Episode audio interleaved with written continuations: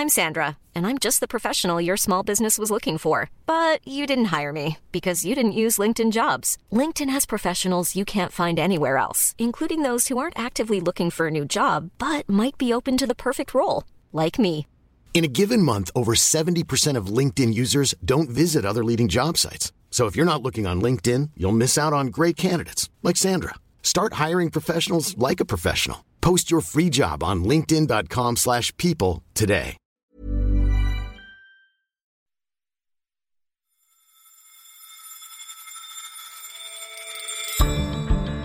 You're listening to Money Talks from Economist Radio, our weekly podcast on economics, finance, and the world of business. I'm Soumaya Keynes, trade and globalization editor at The Economist. And coming up today, a forgotten heroine of economics.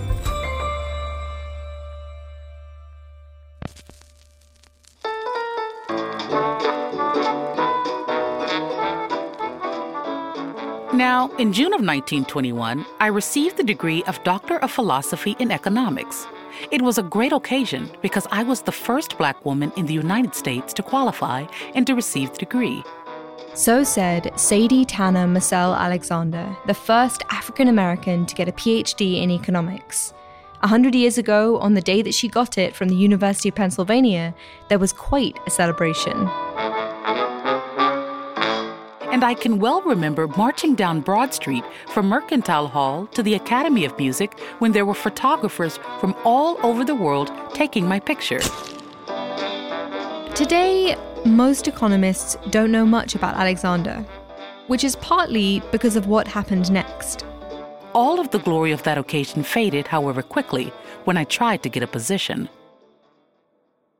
Sadie Alexander couldn't get a job in academic economics.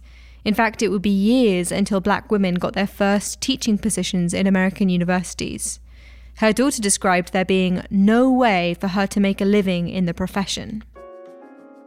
Alexander eventually got a job at a life insurance company, but ultimately decided to retrain, and she went on to have a pretty stunning career as a lawyer. She fought for civil rights, she pushed for the desegregation of Philadelphia's hotels, theaters, and cinemas.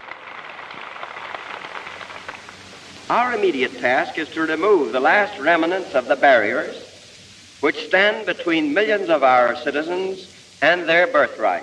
In 1947, she was appointed to President Harry Truman's Committee on Civil Rights, the only black woman on the committee. There is no justifiable reason for discrimination because of ancestry or religion or race or color. Sadie Alexander had all these amazing achievements as a lawyer, but what happened to her economics?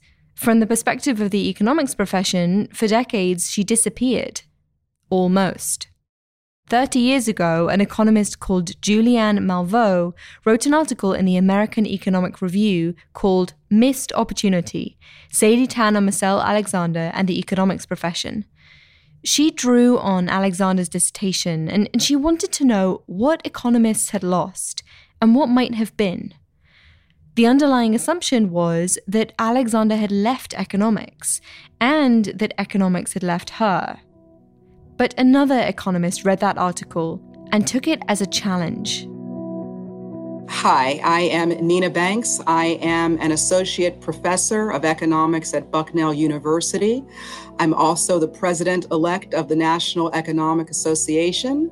I recovered the economic thought of Sadie Tanner Mossell Alexander, and I'm happy to say that I have an edited volume of her speeches and writings that will be coming out next June called Democracy, Race, and Justice. Nina Banks is also Alexander's biographer.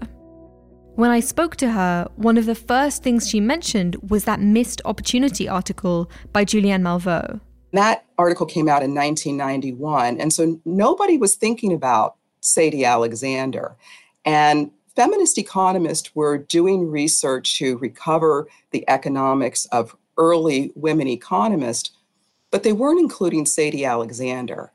And so, based on Malveaux's article, uh, it, it really seemed like a challenge to me what if I could find some information that suggested that Sadie Alexander continued to have an interest in economics? She started looking into the archives, trawling through Alexander's speeches and correspondence, and she found that her writing was in fact laced with economics. She cited statistics just as readily as she cited legal cases. But did Sadie Alexander think of herself as an economist? Looking through her papers, Nina Banks found something. I found a piece of correspondence from 1944 in a box where Sadie Alexander stated explicitly that she had never given up her interest in economics. She was responding to a statement from someone. It was a search, a query to look for um, a Black woman economist. And so Sadie Alexander was taken aback by that because she said, as far as I know, I am the only African American woman in the United States who's trained in economics, and I have never given up my interest in economics. She always thought of herself as an economist. She found a pathway to work as an economist. Nina Banks argues that Alexander's life wasn't a missed opportunity for economics. She never stopped being an economist. Really, Alexander's story is about reframing the history of economics. This is about the recovery of her knowledge to the profession, not only as an early woman economist, but also as an early African American economist. It's about historical memory. There have been women and, and African Americans and other groups who have had really important ideas and contributed to economics. But too often, when history is told, they get missed out. Sadie Alexander's story sheds light on ideas that haven't had the attention that they deserve ideas about race, discrimination, and employment. Too many of us are willing to wait for the next world and are not willing to expend the energy necessary to make this world a decent place in which to live. Sadie Alexander came from a family of firsts. Her aunt was the first black woman certified to practice medicine in Alabama. Her father was the first black American to graduate in law from the University of Pennsylvania. It wasn't all easy by any means. Her father abandoned the family when she was a baby. She actually thought he was dead until she was a teenager. But her childhood was relatively privileged. She went to the prestigious M Street High School in Washington, D.C., where, where black leaders of the day would often come and speak to the students. Booker T. Washington, W.E.B. Du Bois, Coleridge Taylor, Mary Church Terrell. We studied Negro history from living exhibits, not history books. They were living examples of what was possible. University was pretty tough. She was a top student, but no lunchroom would serve her. When she finally made a friend, that friend tried to copy her exams. Such circumstances made a student either a dropout or a survivor, so strong that she could not be overcome, regardless of the indignities. As a black woman, Alexander had a harder time than her classmates. But she could also see things that they didn't. Ready to pop the question? The jewelers at Bluenile.com have got sparkle down to a science with beautiful lab grown diamonds worthy of your most brilliant moments. Their lab grown diamonds are independently graded and guaranteed identical to natural diamonds, and they're ready to ship to your door. Go to Bluenile.com and use promo code LISTEN to get $50 off your purchase of $500 or more. That's code LISTEN at Bluenile.com for $50 off. Bluenile.com code LISTEN.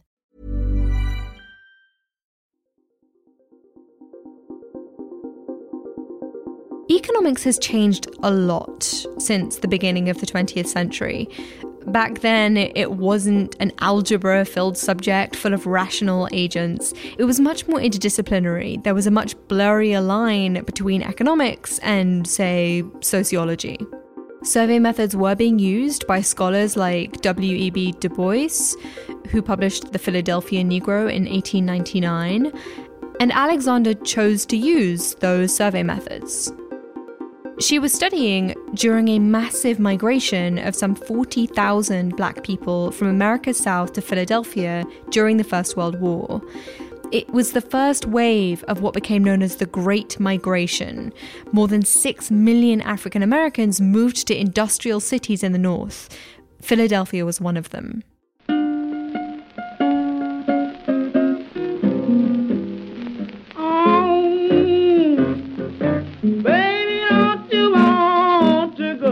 Hardship and sense of dislocation that many black migrant workers experienced can still be felt in the music of the period. The blues blossomed thanks to pioneering artists like Robert Johnson singing songs like Sweet Home Chicago. Back to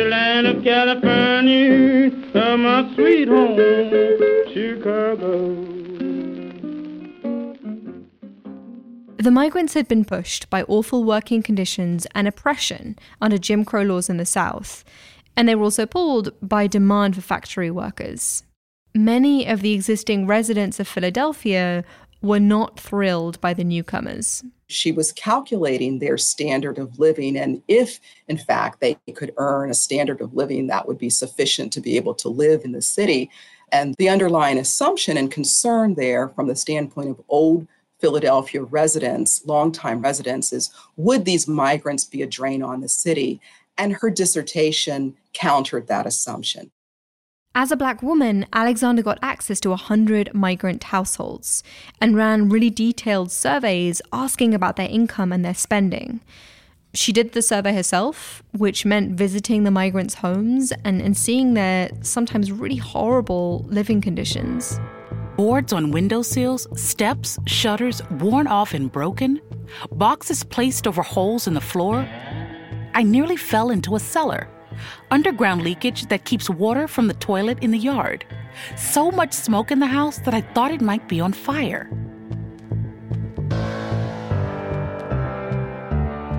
To answer this question of whether the migrants were a drain on the city, she essentially calculated how much money a family would need to achieve what she called a fair standard of living. She found that, in theory, 64% of families earned that threshold. But when she looked at their spending, she found that in practice, some things got in the way of them achieving that fair standard of living. Black families couldn't access the same rental market as white families, which meant that they were stuck buying housing that was really expensive for what it was. She also identified what she called unwise spending decisions. So that's black families with insecure income buying in small quantities, whereas they could have had lower prices had they bought in bulk. So even though in theory they had enough money to meet this fair standard of living, in practice there were barriers to achieving it when I look at her dissertation, I see a concern for the well being of African Americans who were poorly educated and who had very limited resources. And that was consistent throughout her life. I found in her files over a lifetime that she continued to be concerned about different populations of migrants. As Nina Banks found, Alexander's economics lasted well beyond her dissertation. In the 1920s, the ideas focused primarily around the contribution that Africans and their African American descendants made to the United States. She's confronting eugenics thinking within the profession and within the United States in general. So we see that. And I think that that would be consistent with other African American scholars at the time. 1930s is really interesting with the New Deal policies. We start to see in the period of the Great Depression that she starts to place an emphasis on cooperative economics the need for African Americans to come together as a community and to make sure that their resources, that their money is reinvested within the community through cooperative endeavors. A lot of Alexander's speeches were addressing African American communities directly. As long as our minds remain enslaved, believing, as the vast majority of us do, that a white man can build a better house than a colored man, a pound of sugar from a white grocery store weighs more and tastes sweeter than that purchased from a Negro store. There is no hope for our ultimate economic or any other kind of freedom. She also had criticisms for the policymakers of the day. She thought, for example, that some policies designed to relieve the worst effects of the Depression neglected black workers. This Social Security measure gives at least some protection to 30 millions of our citizens. In 1935, Franklin D. Roosevelt signed the Social Security Act, which introduced new pensions and unemployment insurance. And through increased services for the protection of children and the prevention of ill health. But the bill left out servants and farm laborers, who were disproportionately black. It is clear that in his years of planning for Social Security of the common man, Mr. Roosevelt never had in mind the security of the American Negro. Out of the New Deal, she became, I think, very much a proponent of having race conscious policies because she was aware that racially neutral policies could be used to continue to prevent African Americans from having access to the same benefits that white workers had access to. Other policies, she said, made things worse. There isn't a person in America who won't profit by the National Recovery Administration if every man, woman, and child will do his part. You can always depend upon Americans. There's a new day in view. There is gold in the blue. There is hope in the hearts of men. The American government introduced the National Industrial Recovery Act as a way of, of trying to get rid of the South's low wage economy. But in that transition, black workers bore the biggest cost of the adjustment.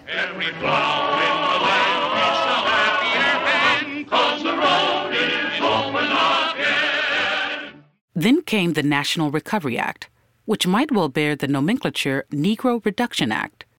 We all know only too well that, particularly in the South, employers refuse to pay Negroes the same wages as paid white labor for identical work, as a consequence of which Negroes lost their jobs. She was very vocal in calling for the Roosevelt administration to provide relief in an equitable manner or jobs in an equitable manner. I think that's also the period where she's starting to focus more on the need for government to regulate the economy, to smooth out the business cycle. Her thinking was very Keynesian by the late 1930s. There are a hundred million of us, men and women of working and fighting age. To fight this war, 10 million more people must go to work by the end of 1943. The Second World War involved massive and unprecedented government intervention in the economy, creating 10 million jobs. For every machinist available, for example, 22 are needed. For every riveter available, four are needed. That massive wartime mobilization really showed that it was possible to pull that many people into work. It left unemployment as a policy choice. In our day, certain economic truths have become accepted as self evident. In his State of the Union address in 1944, President Roosevelt called for a second Bill of Rights to protect employment as a fundamental right. Regardless of station or race or creed. Among these are the right to a useful and remunerative job, the right to earn enough to provide adequate food and clothing and recreation.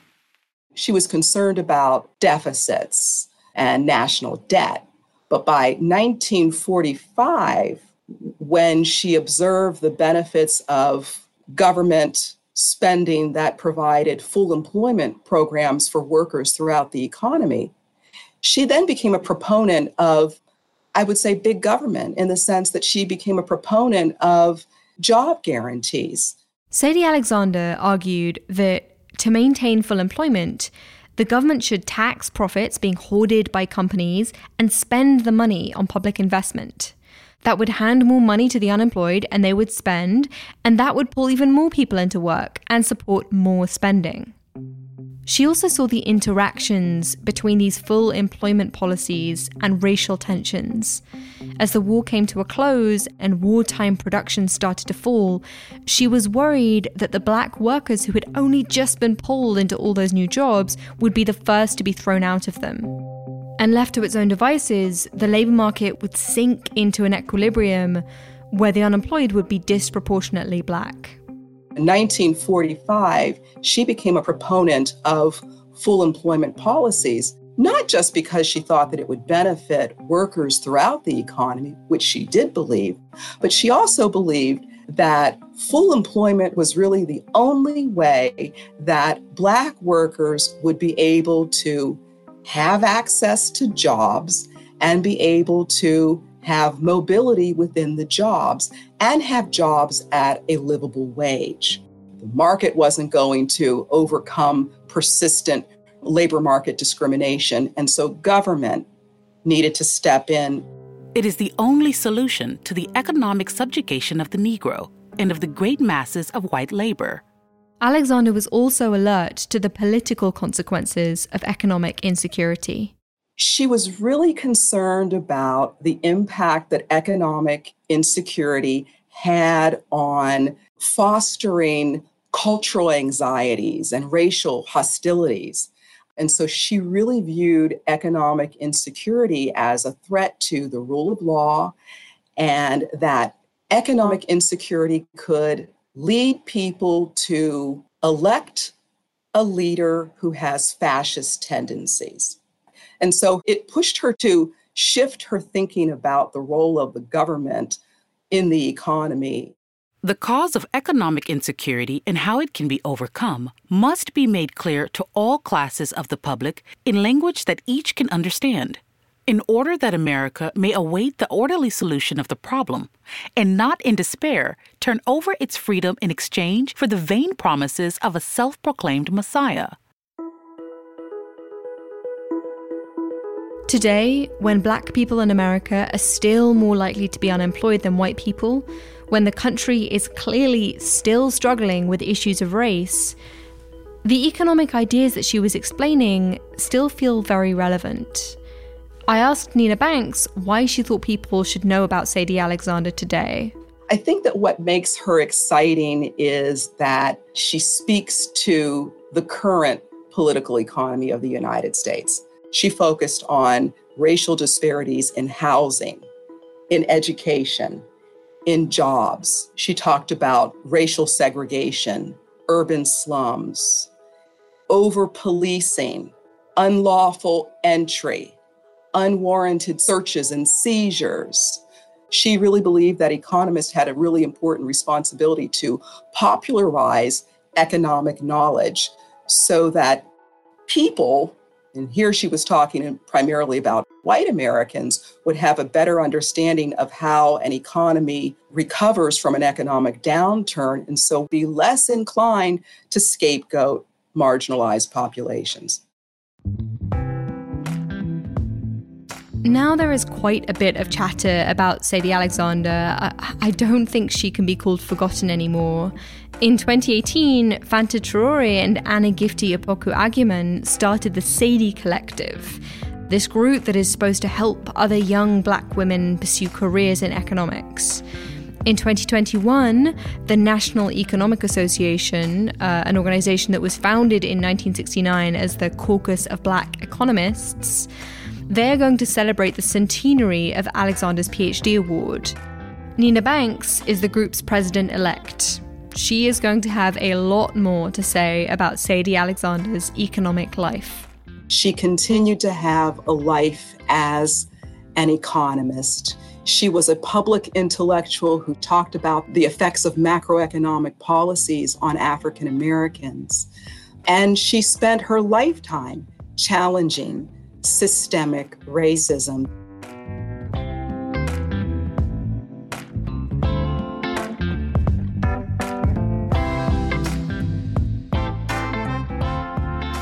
Our thanks to Nina Banks of Bucknell University, to Simon Cox at The Economist, and to Patricia Ricketts for voicing the words of Sadie Alexander.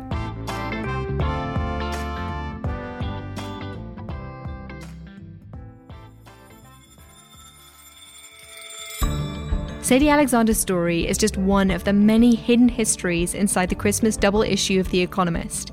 If you didn't give or receive a copy under the tree, then now's your chance.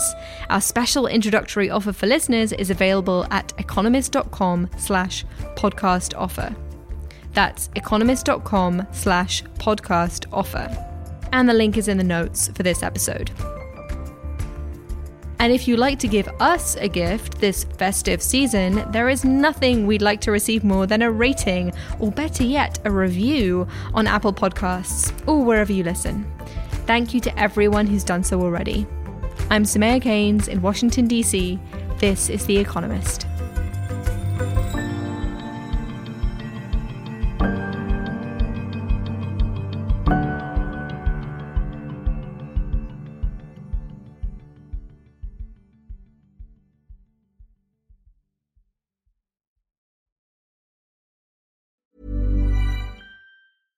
Even when we're on a budget, we still deserve nice things. Quince is a place to scoop up stunning high end goods for 50 to 80% less than similar brands. They have buttery soft cashmere sweaters starting at $50, luxurious Italian leather bags, and so much more. Plus, Quince only works with factories that use safe, ethical, and responsible manufacturing. Get the high-end goods you'll love without the high price tag with Quince. Go to quince.com/style for free shipping and 365-day returns.